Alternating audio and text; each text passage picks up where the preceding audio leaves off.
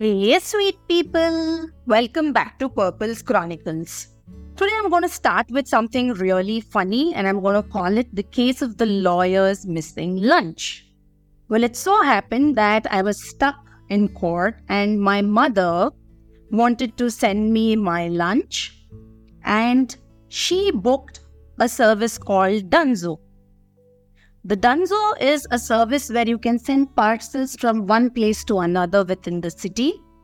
Then there's a similar service called Porter.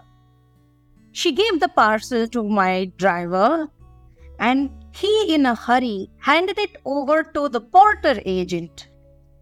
Once the Dunzo guy arrived, he realized that the lunch had gone missing with some other person.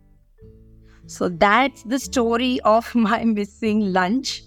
What made me laugh was imagining what the other person might have been expecting, probably some important document, and instead he sees a box of vegetables. Anyways, today I want to explain to you two cases which I have been dealing with through this week, which are fatal accidents in factories but the managing directors have been criminally prosecuted for this.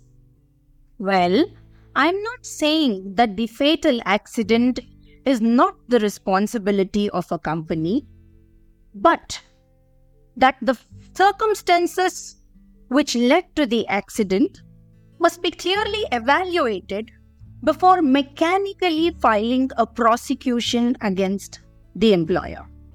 In both these cases, I observed that every single precaution that could have been taken was handled, and in fact, even more effort was taken by the management to ensure that everything is safe.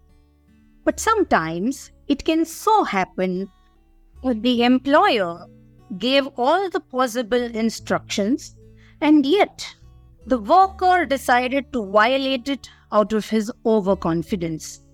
Or there might be another circumstance where they had asked a particular person to install a water tank, and that person actually failed in what he was supposed to do.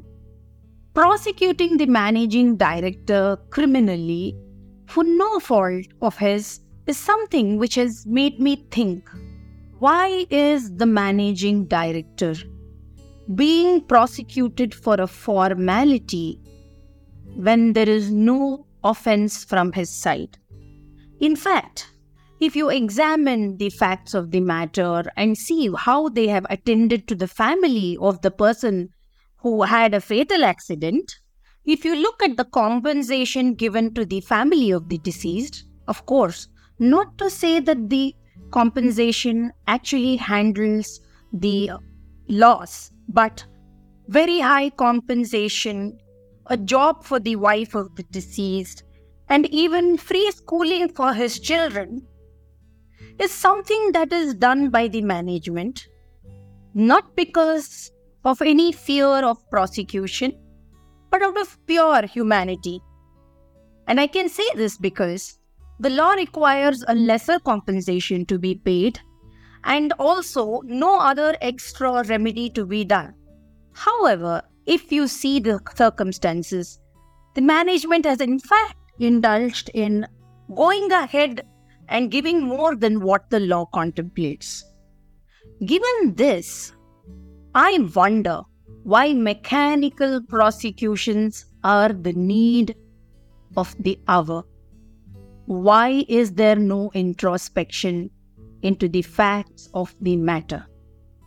Think about it and let me know what you feel in this regard. You can log to my website, purpleschronicles.com, and leave your comment, and I'll be happy to see what you feel.